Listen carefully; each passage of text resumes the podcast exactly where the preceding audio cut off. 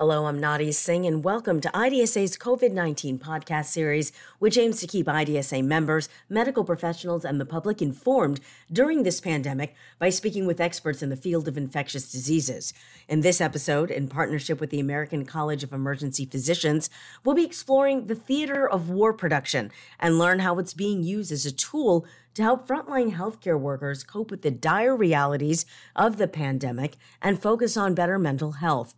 To discuss this, our Theater of War Productions Artistic Director, Brian Doerries, and American College of Emergency Physician members, Dr. Diane Birnbaumer with UCLA and Dr. Jay Kaplan of Louisiana State University. Thank you all for being with me. To start, I'd like to go to Artistic Director of Theater of War, Brian Doerries. Brian, what is the purpose of Theater of War? So, Theater of War is a um, public health project that presents readings of ancient Greek war plays by Sophocles to open up discussions about challenging subjects. It got its start with the US military back in 2008, 2009. And we've toured it all over the country and the world using readings of ancient plays to open up dialogue about mental health, suicide, moral distress, and moral injury, burnout, the impact of war on families. And the purpose of the project is really just to create a vocabulary and a grammar uh, for talking about really challenging subjects. One of the characters in Sophocles' play Ajax says, How can I speak the unspeakable? And I would say that the purpose of Theater of War is to help people speak the unspeakable. Thank you, Brian, for your input. It's just an amazing medium to be able to discuss such difficult topics. Dr. Birnbaumer, you experienced Theater of War firsthand. How does a Greek tragedy, thousands of years old, help with mental health in the medical field? And what about this production resonated the most with you? It's an, a unique way of accessing things that we just don't usually even acknowledge. You know, even before the pandemic started, healthcare providers in the United States were suffering from really alarming rates of burnout. It was kind of uh, eye popping. And in fact, even our resident physicians, up to 75% of them felt they were burned out before the pandemic. And then the pandemic was like throwing gasoline on embers. You know, the stress level exploded and overwhelming numbers of sick and dying patients came into our emergency departments and our ICUs and our hospitals. And we had shortages we never thought we would deal with medication and equipment shortages. And we were afraid for our own health and, and afraid about taking this disease home to our families and having our families get sick and die to the point where we even lived apart from our families. And then toss into that the rampant misinformation and sort of flaunting of what were public health recommendations. It just left healthcare workers and healthcare providers frustrated and angry and, and just no outlet for those feelings. And, and in fact, those are feelings we were really, weren't really ever allowed to acknowledge. And now the pandemic continues to rage on with no end in sight. So, our usual self care practices that we have really fell short. Things like meditation and eating well and exercising and talking it out with friends just didn't really cut it. And then Brian Doerries and the Theater War Productions entered at least my life. So I've been fortunate enough to view two of these productions one that was during our national meeting back in October, and another that was this production of Ajax that Brian was just referring to. And David Strathairn portrayed Ajax in that production, and he burst from my computer screen as someone who felt betrayed, as someone whose best friend had died, as someone who had committed unspeakable acts. And his final act was to fall on his sword and commit suicide despite the pleas of his spouse.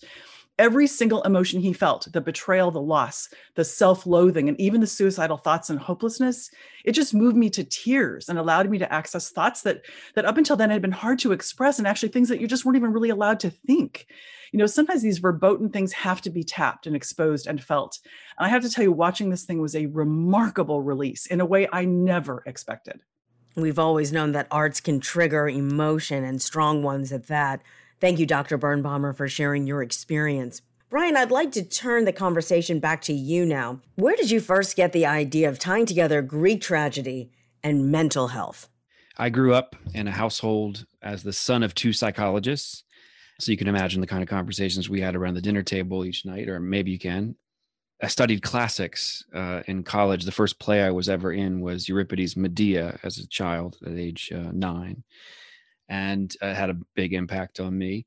And I grew up in a community that was surrounded by the military, uh, Hampton Roads, Virginia, but where there was um, I, I, didn't have direct contact with the military. And if you take those three things together, you basically have the project. But for me, the um, the real catalyst for trying to assimilate all these different aspects of my own upbringing in life was that in my early 20s, I was a caregiver for um, a girlfriend who died of cystic fibrosis after having a double lung transplant. And over a 20 month period, had scores of surgeries and died in our apartment in the East Village. And I was um, 26 years old. And, and um, that experience pushed me uh, to places that I didn't know as a young person existed. And um, I met the limits of my own compassion. I felt helpless in the face of someone else's suffering. I um, dealt with things like loss and grief and all, all, kinds of things. And I also spent a lot of time in hospitals and um, uh, engaged with medical professionals. And in those last few months, especially with palliative care and hospice professionals and it changed my life it rearranged my molecules and when it was all over and in some ways laura's death was one of the most humbling and and graceful experiences aside from the birth of my own daughter i've ever had and it, it showed me that death was an opportunity for the making of meaning and connection and that illness was also an opportunity for the making of meaning and connection I, it sent me back to these ancient greek plays i'd studied in college and uh, all of a sudden the plays spoke to me these ancient stories of uh, suffering patients and conflicted caregivers and people uh, wrestling with large spiritual questions in the face of immense and cataclysmic trauma. The, the play spoke to me as if they'd been written for me or about me. And they actually provided uh, a great deal of solace in the period after I lost my girlfriend. And so I had this idea that if I could simply put these ancient stories in front of audiences who'd experienced the extremities the plays described, that maybe the plays could also be a source of uh, relief or solace for for those professionals or those people. And so the first performance we ever did was at Weill Cornell uh, Hospital on the Upper East Side um, for medical professionals and um, students and and doctors and uh, residents and we performed uh, scenes from an ancient play called Philoctetes, which is a play about a chronically ill warrior who's abandoned on an island on account of a chronic illness he contracts on the way to the Trojan War. And the play's about what happens when the Greeks go back to get him when they learn they can't win the war without him from an oracle. And we performed the play, and, and as soon as the play was uh, the re- the reading was over, um, we engaged the audience in a conversation, and it became very clear uh, almost immediately that although I translated the play from ancient Greek, and though I thought I knew what it was about, and though I even been been drawn to it for very personal reasons, the audience knew more than I did about the play. That the audience of medical professionals, many of whom, most of whom, we'd never heard of the play. It's an obscure play even for those in the classics world. That they knew more than I did and had more to teach me than I to teach them about the themes that the play explored. And that's what set theater of war off on this journey um, that's led to many other communities that have experienced trauma and loss and the limits of their own compassion and moral suffering and burnout. Um, those very themes that I had experienced as a young caregiver uh, with my own girlfriend. So it's very it was very personal for me, and it took about hundred performances for various audiences, medical, military, prisons, um, addiction, uh, all kinds of places where we had um, performed to realize that as much as it was for audiences to help them, it was also helping me to be able to create the conditions where people would talk about the themes that we as a culture and a society repress. So I would just say about the arts um, in, in answer to your question, you know, um, in the ancient world, there really wasn't a distinction between the arts and medicine the, the word paion in Greek is a healing hymn to Apollo. It's a form of medicine. Song was actually a form of medicine itself. And um, the theater of Dionysus, where the Greeks performed the very plays we perform for medical audiences, sat directly next to, in the late fifth century, the temple of Asclepius, the very place where people went to be healed by the doctors uh, descended from the god of medicine, Asclepius, those who studied the, in his school. And so the very clinic was an earshot of the theater. I think it's only in the sort of 19th and 20th century that we make these distinctions between theater and medicine or or humanities and medicine uh, as as medicine becomes more and more specialized and commodified.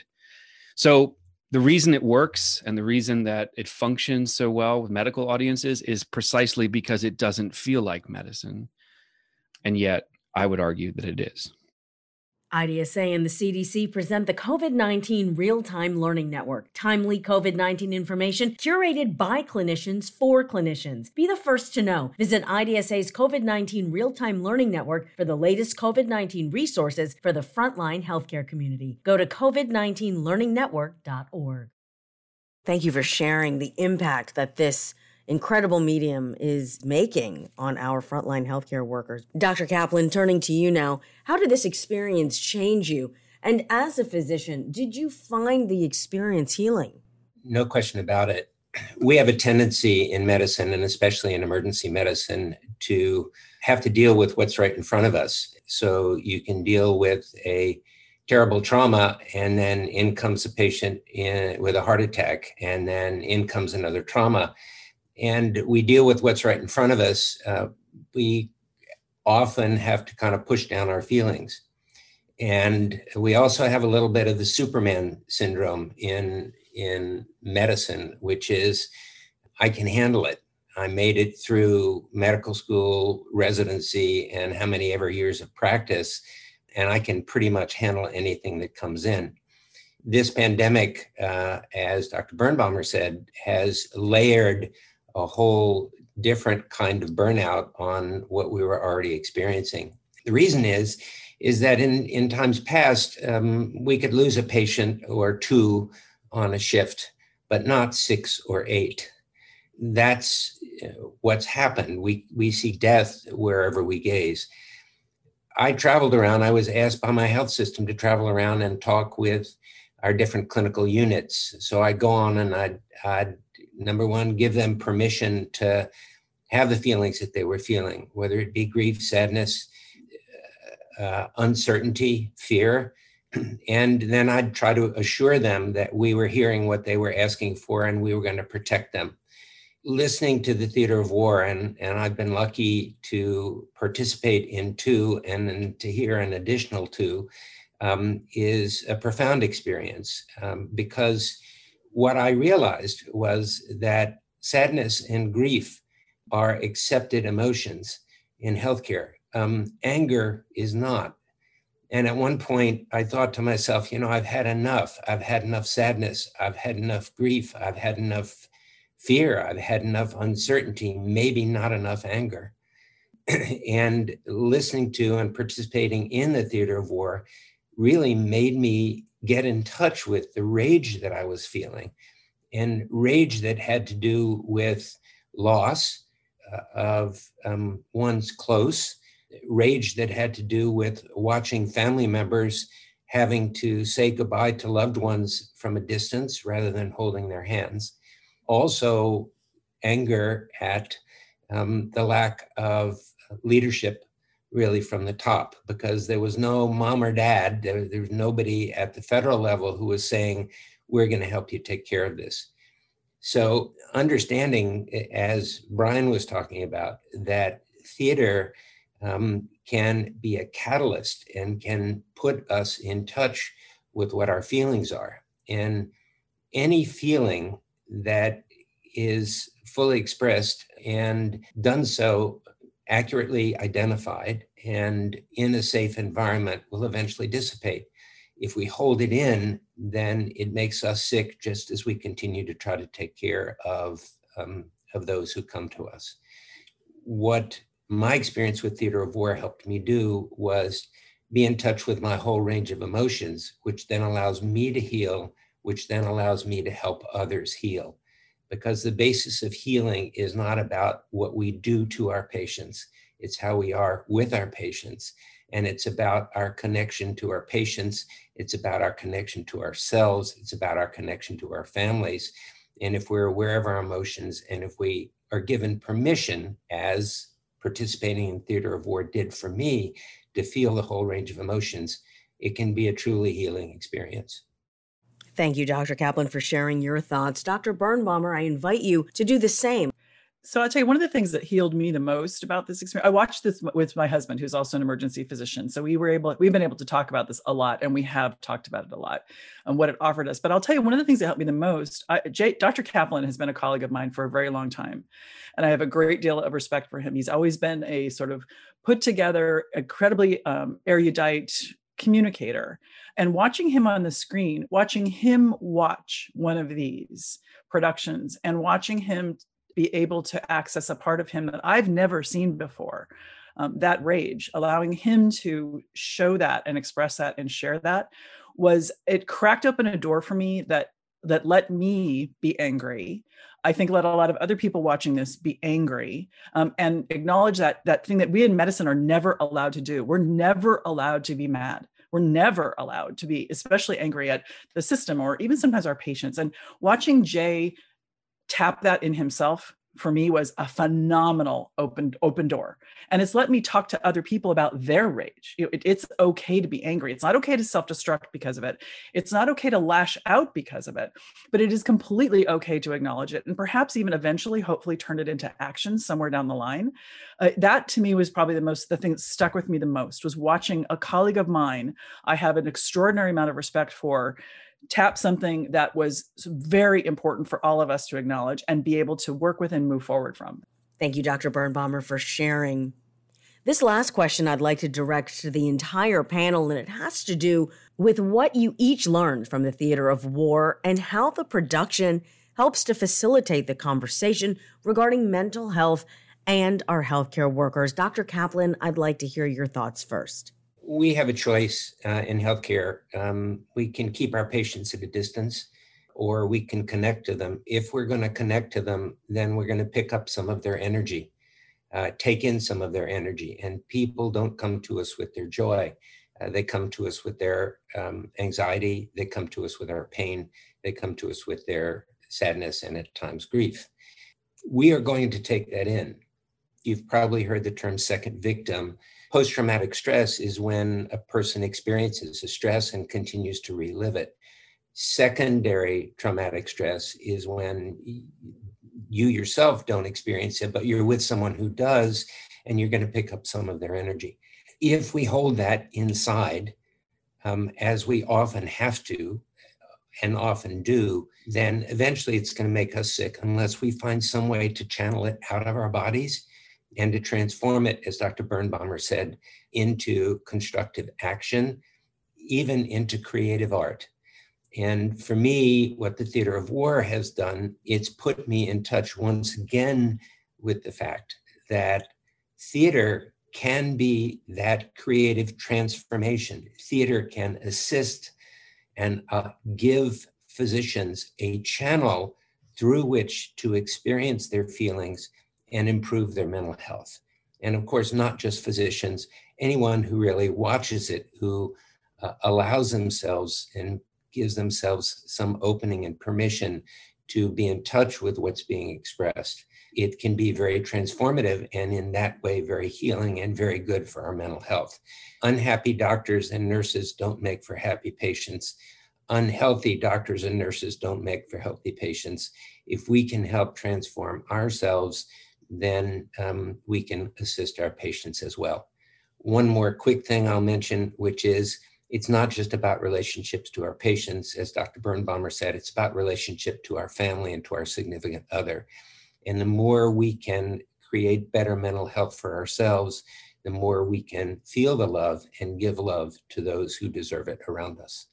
Most people who are listening to this um, may not get a chance to experience the theater of war, the theater of war productions. And I hope that you at least go online and look at what's coming down the line because it's worth even watching, even if it's not related to medicine, just the process. But separate from that, I, I think this idea of beauty and art, everything is dark right now. Everything seems dark and dismal. And it's just I've I've at a point where I don't even watch the news anymore. I just can't stand it. But one of the things that's important about the theater of war is it it like Jay mentioned, Dr. Kaplan mentioned, it uh, offered this idea of there is actually arts out there and a whole nother part of our we're all very left brain sciencey kind of people who process in that way and i think that to find a different way to process things is an opportunity to open a door to to again access things that you hide away from yourself. So one of the things that i've noticed of my colleagues that are coping better than others is they've found a way other than the meditation and things that they used to do a way that's related to the arts that has helped them find a way to to express the emotions that they can't get into. Um, anything from painting to sculpture to pottery to writing. You know, and i think anyone listening to this if you think you're strictly a left brain person, I guarantee you're not. So try something, do something crazy. Get a get some acrylic paint and throw it on a on a on just slap it on a on a canvas, and you'll be amazed at how released you will feel. It's just another way to try to access this. We talking to each other is crucial. You reaching out to others, and you if you see someone struggling, reach out to them. That's vital. But try this as an access point. I think what Brian's tapped into here is this idea that arts we're whole people. We're not just scientists. We're whole people. And it's another way to become whole again. It's healing as well as a release. Thank you, doctors. Brian, any final thoughts? Well, I'll just say this. You know, I, I would argue that plays don't mean anything. Um, and theater of war doesn't mean anything. It, it, it is not a lesson to be extracted. Uh, plays do something, and uh, theater does something, and and you know we've lost touch with what it does because it's become commodified, like medicine and by virtue of becoming commodified it's been dehumanized. But anyone can do it and all cultures do do it. I feel like what we're listening to and I, it's wonderful hearing dr birnbaum and dr kaplan speak about their experiences uh, i think helps the audience get a sense for what the experience of seeing and hearing your own struggles and the struggles of your colleagues and friends and loved ones reflected in an ancient story does. What it does is it opens us up uh, it helps us connect with each other, both in the room and across the country and the world via Zoom and across time uh, via these ancient stories. I think most critically, it shows us that we're not alone. And and you know, you hear people say, oh, "You're not alone," and it's you know, it sounds very trite. It's not. It's hard to actually hold that and understand it and and and come to some discovery of it on your own, and for it to mean something. And I am not the only person who's ever felt this alone. I'm not the only person who's ever felt this sense of loss. I'm not the only person who's ever felt this moral failing that weighs over me. Um, that this is as old as humanity itself. That realization is what these ancient stories provide. And it turns out, as indicated by the doctors in this podcast, the culture of medicine was in crisis before the pandemic, and the pandemic has accelerated many crises. I would venture to guess that whether there is actually a medical system after this is all over is actually hangs in the balance of what clinicians do and how we as a culture and a society outside of the world of medicine support them. And we have to move beyond facile expressions of hero worship and applause and really bear witness to the choices they're having to make on our behalf and help them shoulder the burden of the pollution uh, as the greeks did as a society the pollution of those those decisions the miasma in greek. And so it's not hey you clinician you shoulder the burden of the pandemic. You shoulder it in isolation uh, with no outlet for ever expressing your rage or your loss or your grief or your conflicted feelings. No, it's we collectively will come together as citizens and shoulder the pollution of this pandemic together. And I think that's what theater was designed to do in the ancient amphitheater in ancient Greece. And the beauty of it is it's like any other technology that's well designed. You plug it into the right audience like an external hard drive, it knows what to do, and the audience knows what to do in return. And that's because this is fundamental to who we are as a species. I mean, I hear those arguments about left and right brain, but I also feel like this is just who we are. We need stories to help mediate our own experiences, to give voice to things that we naturally wish to repress. And what the Greeks show us, the ancient Greeks, is that there has to be a place there has it's not adaptive when performing a surgery or intubating a patient to be crying or to be overwhelmed with emotion but there has to be a place to express all of those things. You cannot indefinitely uh, compartmentalize as the culture of medicine has inculcated and taught generation after generation. There has to be a place there has to be a time for these experiences and feelings to be shared and communalized and collectively shouldered together and i think that's what theater of war helps to do. And as Dr. Birnbaum mentioned, there's many other many other roads to this. After an early performance in a hospital in New York, um, I met a doctor named Horton Johnson, and he'd written a paper about one of the plays we performed. And he was in his 80s at the time, and I asked him, "Well, how did you hear about these plays? If you're, you know, a physician, why would you have studied them?" And he said, "Oh, we had to study them in medical school." And I said, Well, what do you mean you studied them in medical school? People studied Greek plays and med-. he said, Yes. And he said, I, I studied under the great Nobel Prize winning cardiologist Dickinson Richards. And he made all of us read the Greek tragedies because they were as essential to the practice of medicine itself than anything else we would learn. The culture of medicine has become very specialized and has lost touch with that fundamental humanity and what the pandemic is showing us is if we don't regain that humanity, if we don't help clinicians find it, um, there may not be medicine, uh, at least a medical culture to speak of after this is over. And those are the stakes of the current crisis. And that's why it's so inspiring to hear people like Dr. Kaplan, a leader in his field, uh, get up in front of his fellow colleagues and say, I burnt out, and this is what it looks like. And if you don't open up, you too will burn out. And this is the only way forward and that's what the Greeks knew. And it's wonderful to relearn it with such such uh, sensitive and compelling leaders like the ones on this podcast. At this time, I'd like to thank Doctors Kaplan and Birnbaumer and Brian Doerries for sharing their experiences, their time, and for their participation. For the latest information and resources on the COVID 19 pandemic, visit IDSA's Real Time Learning Network, COVID19learningnetwork.org. Tune in next time as another diverse panel of medical experts discusses the very latest on this evolving pandemic. The views and opinions expressed here are those of the presenters and do not necessarily reflect the official policy or position of the Centers for Disease Control and Prevention. Involvement of CDC should not be viewed as endorsement of any entity or individual involved with the podcast. I'm Nadia Singh.